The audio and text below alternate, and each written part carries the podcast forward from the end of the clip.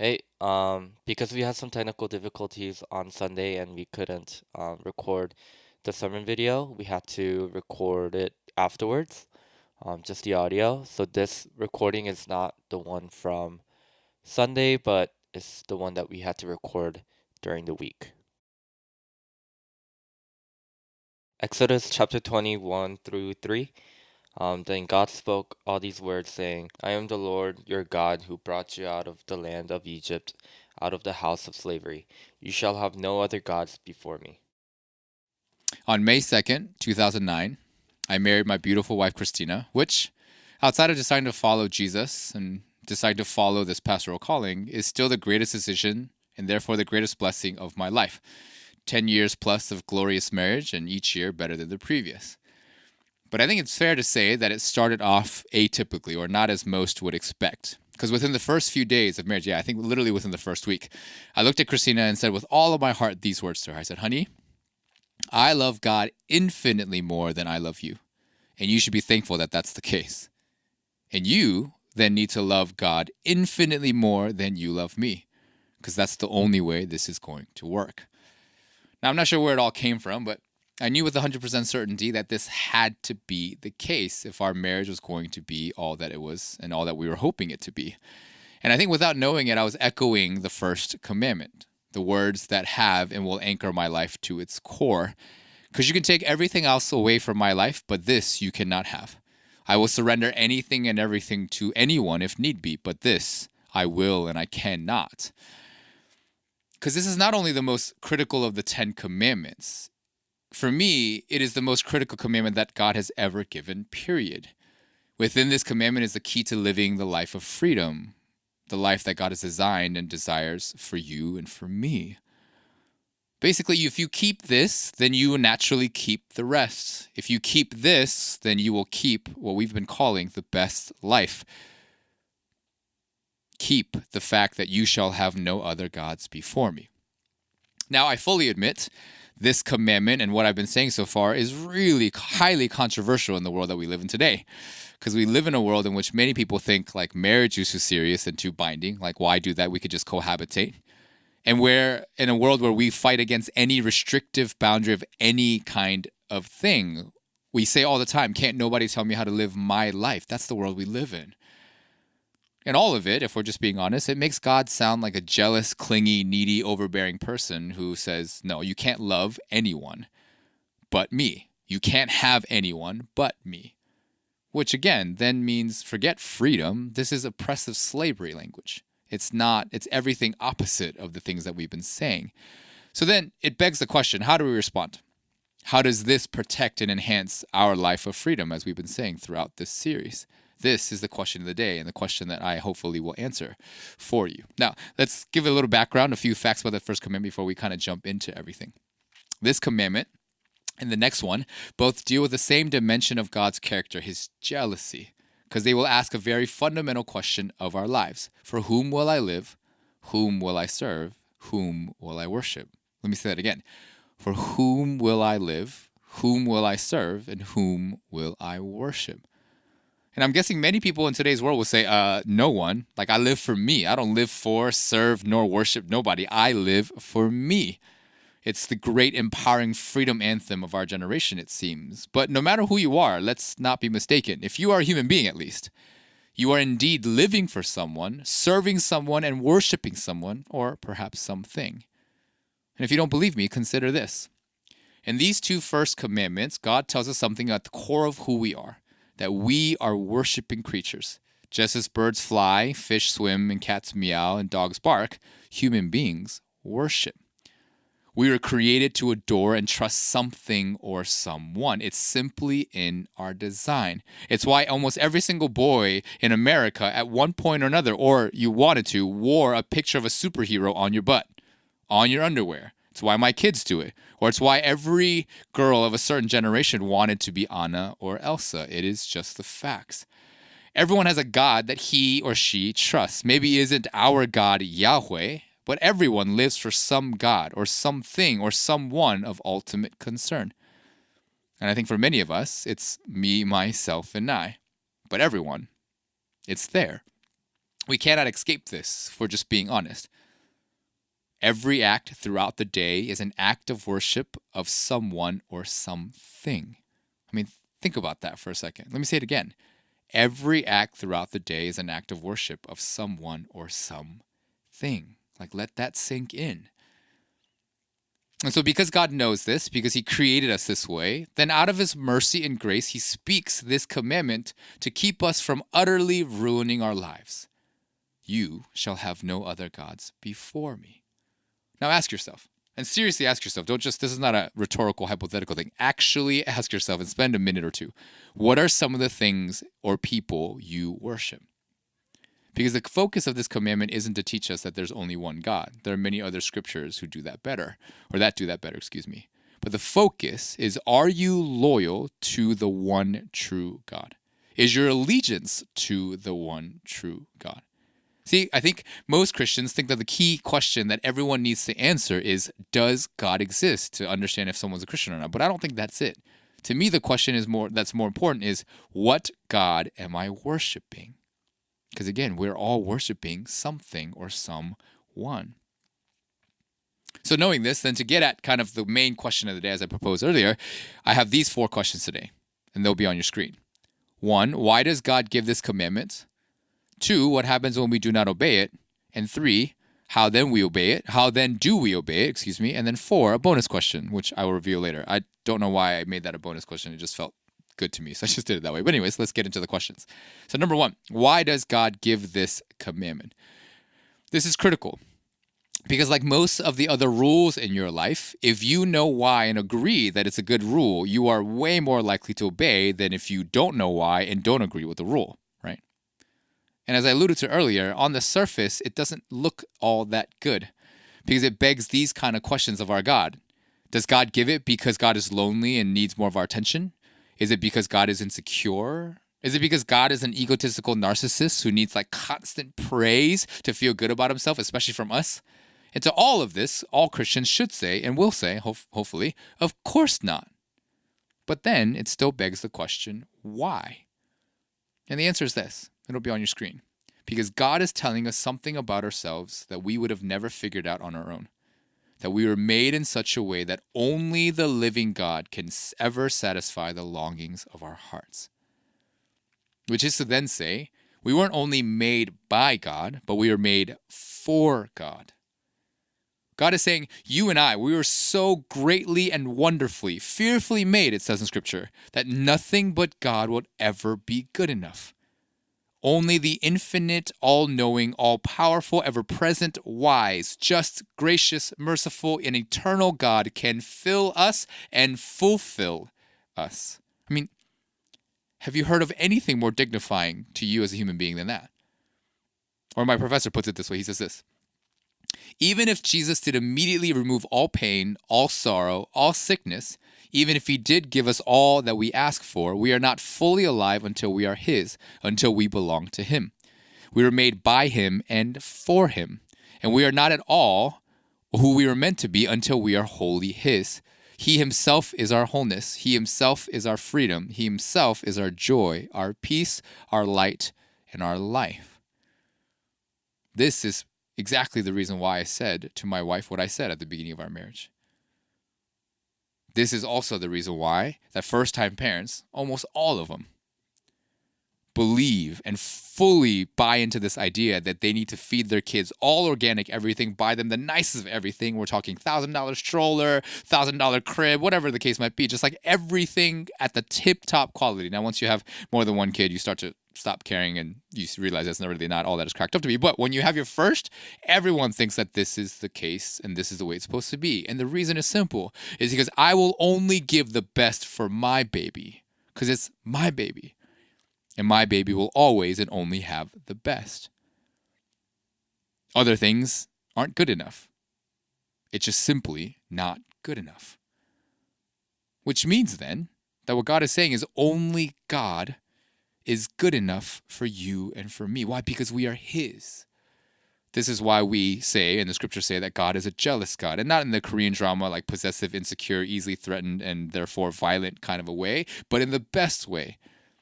a jealousy that results in a zeal to protect something that is supremely precious, which means that you are supremely precious to God. Has anyone ever told you that?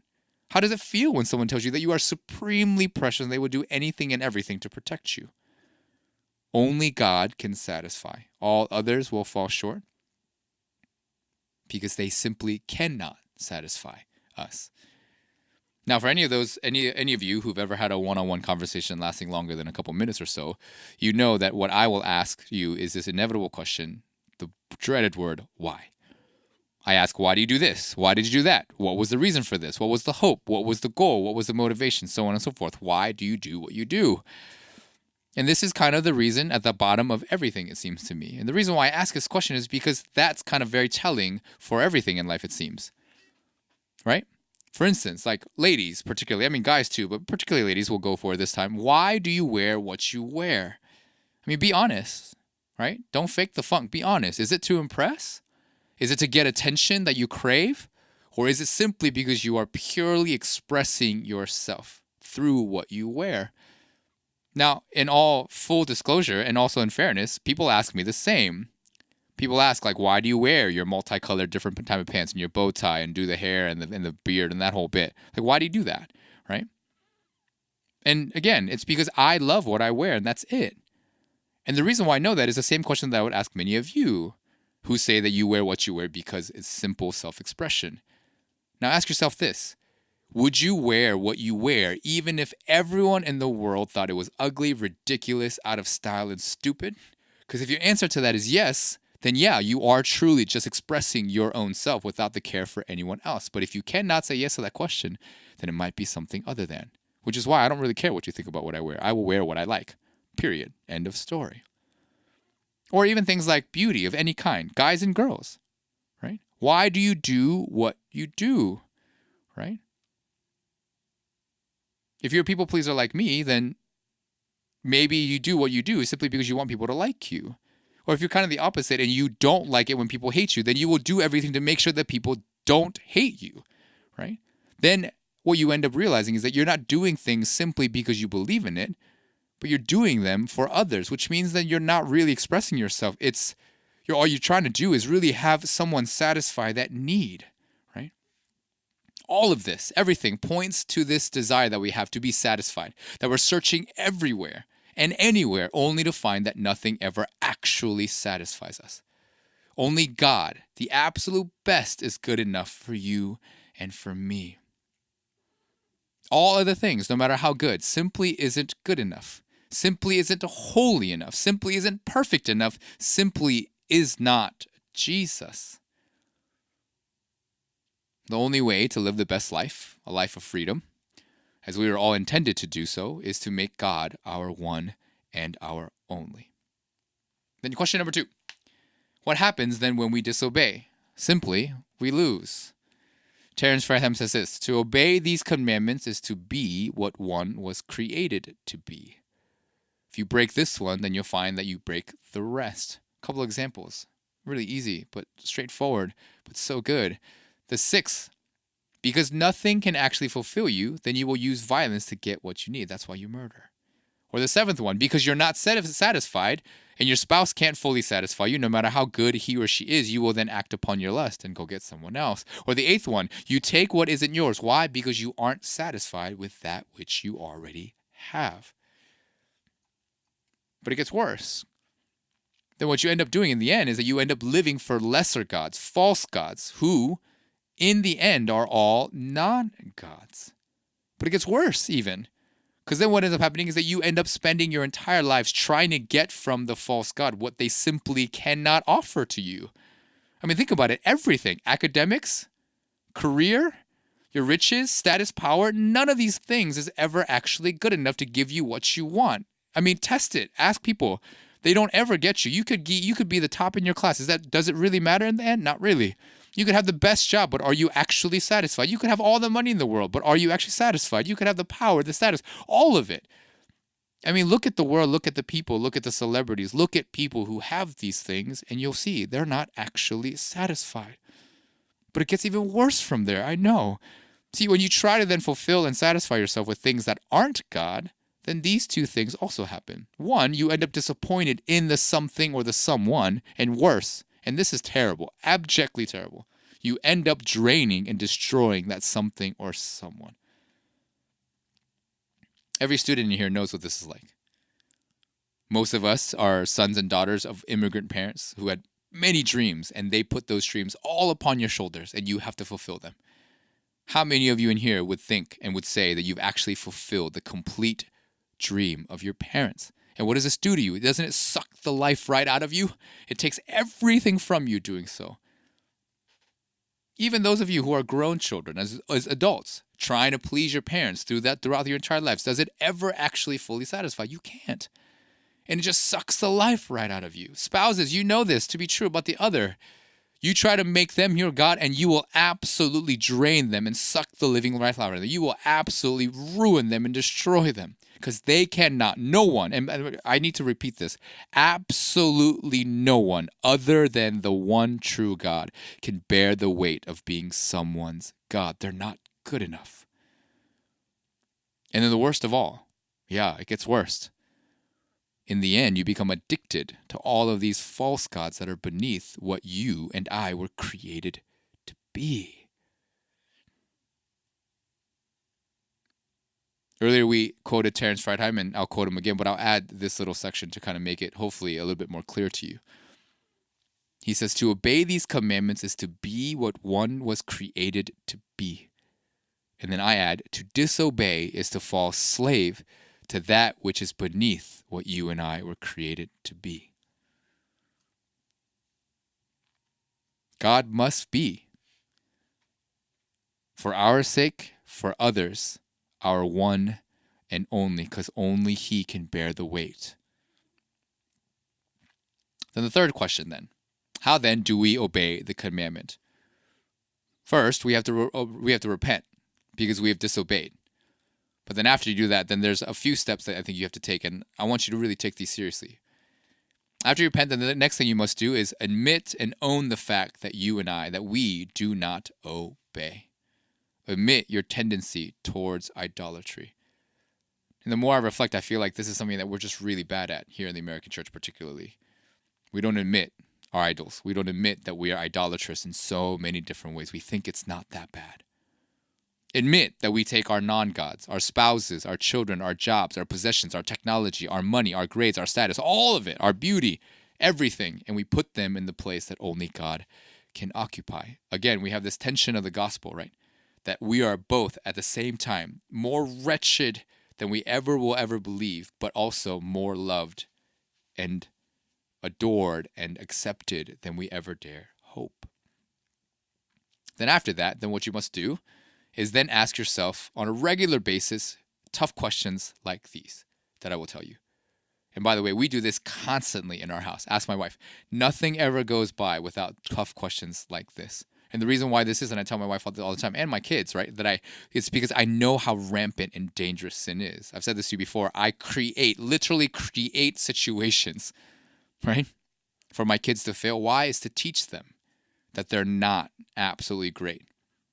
I know as a pastor that that's sometimes how we all grew up. For those of us who are who are pastors' kids in here, you know that you have to be perfect. If you were at retreat, Christina Rue talked about it. Like we just know that that's what it is. But this is kind of something we have to do. Ask yourself these tough questions. Ask yourself questions like this: What is it that gives me a sense of security and identity? What is it? Is it being the best? Is it being the smartest? Is it being the most beautiful? Is it being the most popular? What is it?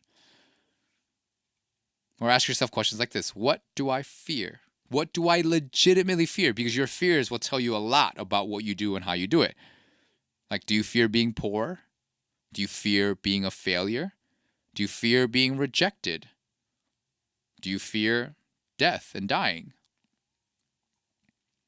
Another tough question that you can ask yourself What do I love more than anything else? again, this thing, this activity, this person, it might be really good. Actually, most likely it is. For why would you and I love something that isn't good? And God actually might also want you to have it. Most likely, if it's good for you, He does want you to have it. But do not be mistaken. It must not and cannot, for your sake, for my sake, for its sake, Stand in the place where only God and God alone deserves and desires to stand.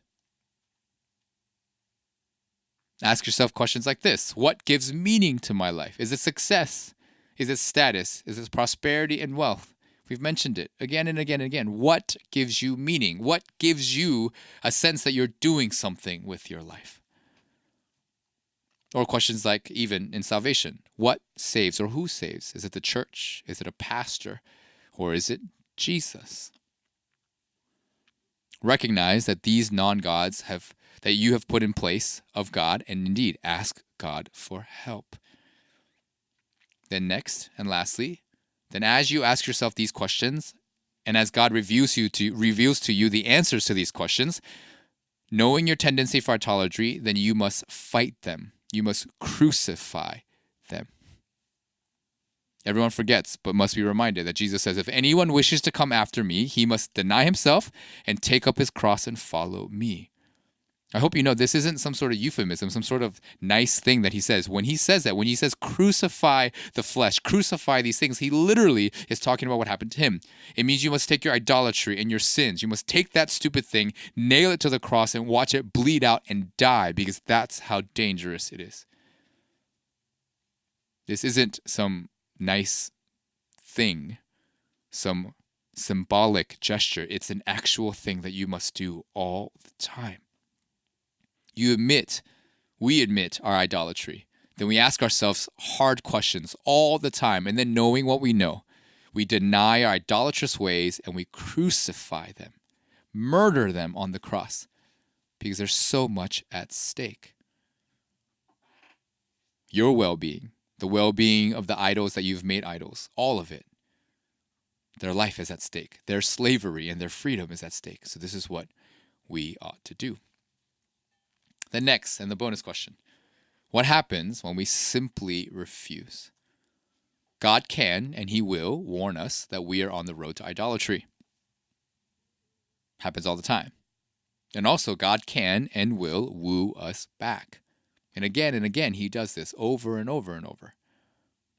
But what happens, and what is God supposed to do when we don't respond to His warning or His wooing? When, as we've said before, when we're just listening and not actually hearing. Well, one thing that God can and will do is simply remove the idol.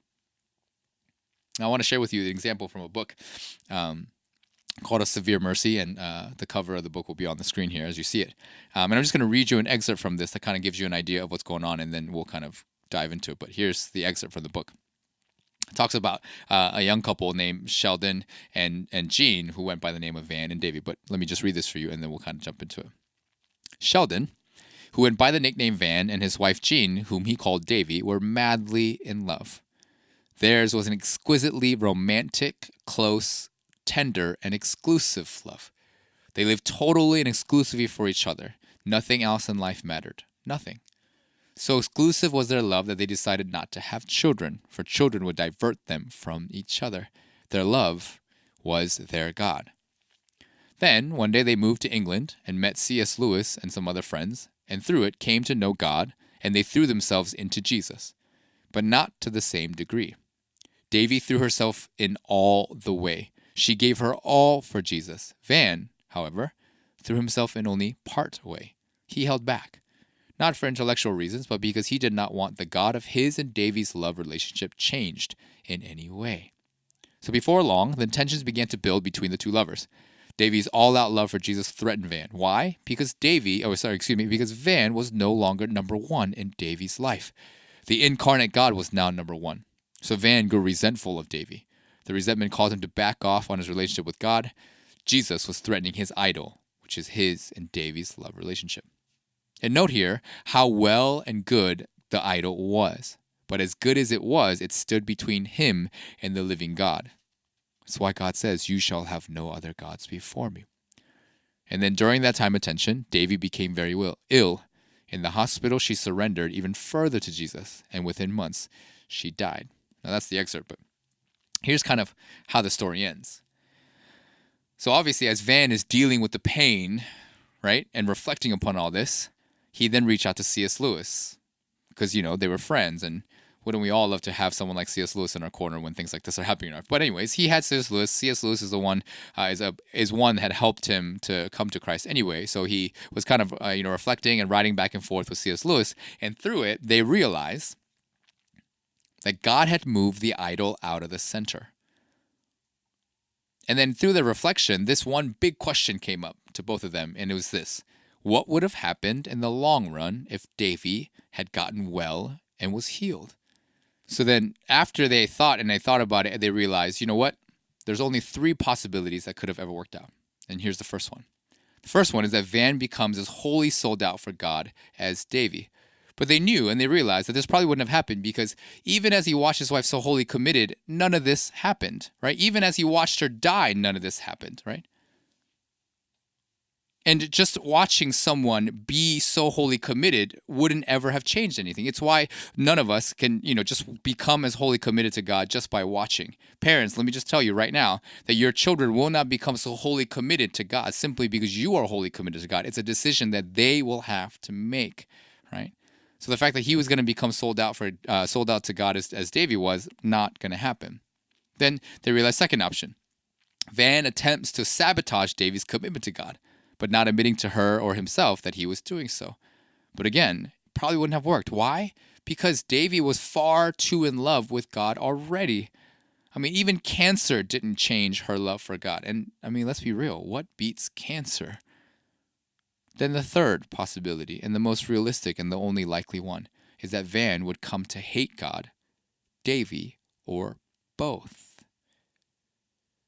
because he wasn't as committed and he couldn't make her less committed. So it's the only result that remains. He would hate God first for taking away his love and then come to hate Davy because she loved God so much and didn't love him in the same way. So then they concluded if my reasoning, my judgment is correct, then her death and the dearness of our love had these results. It brought me as nothing else could to know and end my jealousy of God. And it saved her faith from assault. And if death did, in truth, have these results, it was precisely a severe mercy. And I know something about this because this is exactly the same thing that happened to me when I actually first came to Houston. If you know the story a little bit, um, because of immigration stuff, actually, our family got separated for 15 months, and I was here alone for the most of it. And um, Looking back, I knew exactly what this was all about. Because coming to Houston, my family was my idol. If you know stuff about my story and the way that I grew up, I knew, and everyone would have told me that I would have not had a good family because I grew up in a crappy one, right? And again, if you know me a little bit, you know that my life goal was to make sure that I wasn't going to be my dad and I wasn't going to become just like him and repeat the same mistakes he made. So one of the things what happened when I got married and started having a family, right, was that I was going to make sure that my family wasn't going to fall into the same kind of crap that my dad had made it fall into. And this is not even considering all the PK stuff, right? Like the PKs and their families are terrible, that um, pastors' kids and all that stuff, excuse me, are like really bad. It's not even even accounting for all that. But I just knew that I had to have a good family, that I could raise a good family, that I wasn't like my dad. And so, the, during the 15 months of separation, the thing that I had to hold on to was that I love God more than anything else. And again, I've, I've, I've said this story many times, but if you haven't heard it, it, it just kind of went like this. I remember in the middle of it, kind of at the defining moment when I was thinking about actually leaving this church, leaving Houston, and going back to Vancouver and saying, you know what, God, this isn't worth it. And I remember I was in my office and I was like punching the ground, like I almost broke my hand. I was punching it so hard. I had the loud, the music was blaring, and I was crying and I was praying. And I remember in that place thinking, like, God, I'm done. I can't do this. I'm gonna leave, and all these things. And I remember in that moment, God spoke to me and He said, "Is what you just preached to your students lies, or do you actually mean it?" And right in that moment, I remembered what I had preached that Sunday before. This was like a Wednesday night in my office. And I remember I had told everyone from the pulpit, I preached this, that I said, God has to be your one and only. No matter if everything else is gone, you have to hold on to God because He's the only one good enough. Because he, indeed, He's the best, and you can't love anything else more than Him. And in that moment, it was as if God was saying to me, and He said it Do you actually believe? Or is that just fake? Is it all just show? And so I said, No, God, it's real. I hold on to you. Which is why, again, I said, Everything I will surrender, but this I can and will not.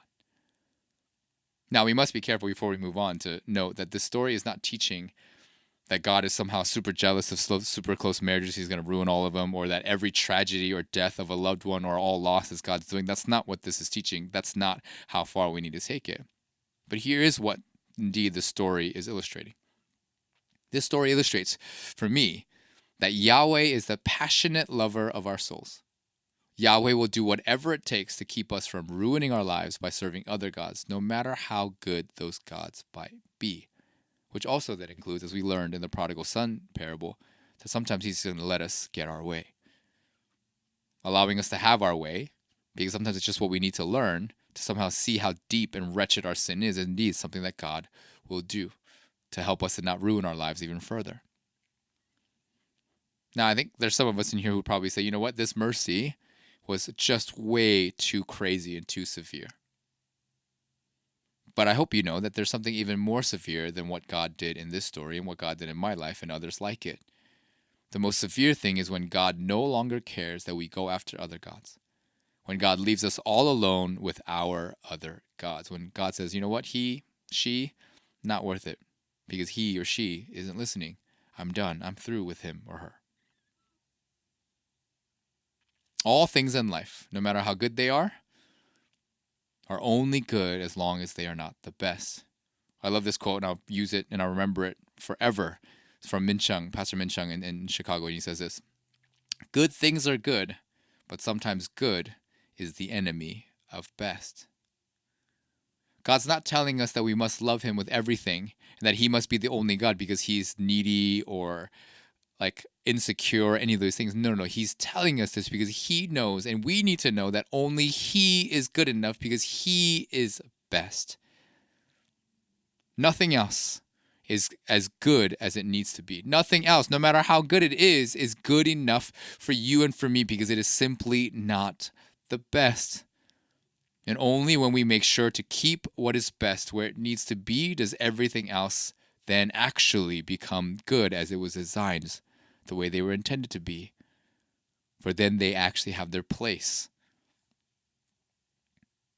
This is why, then, this commandment, as we saw last week, in God's absolute zeal, this jealous zeal to protect that which is supremely precious to Him, will then become a promise that one day, indeed, you will have no other gods before me. Now, I'm going to give you a chance to kind of respond and um, really kind of take some of the things that we said seriously because I think we need to do this. This is one of those sermons, indeed, if you're hearing it, that you cannot just sit back and not ask yourself these so tough questions. You cannot just sit here and pretend that this doesn't matter to you because indeed it does. What are you worshiping? What has taken the place that only God can occupy? Who is your God that isn't the one true God? Because no matter what it is, if it isn't God, then it'll lead to a life of ruin. It won't be good enough, and you won't be satisfied, and you'll keep searching over and over and over for the thing that satisfies. We all have a God shaped hole in our hearts, a hole that only God can satisfy. So, what is it? So, you take time to actually reflect and think about what this might be to actually deal with the idolatry in our hearts. And then come to grips. And then in doing so, fight and crucify it. And then asking God to fill us with Himself, that which is only good enough. So take time to respond and then join us as we sing in response.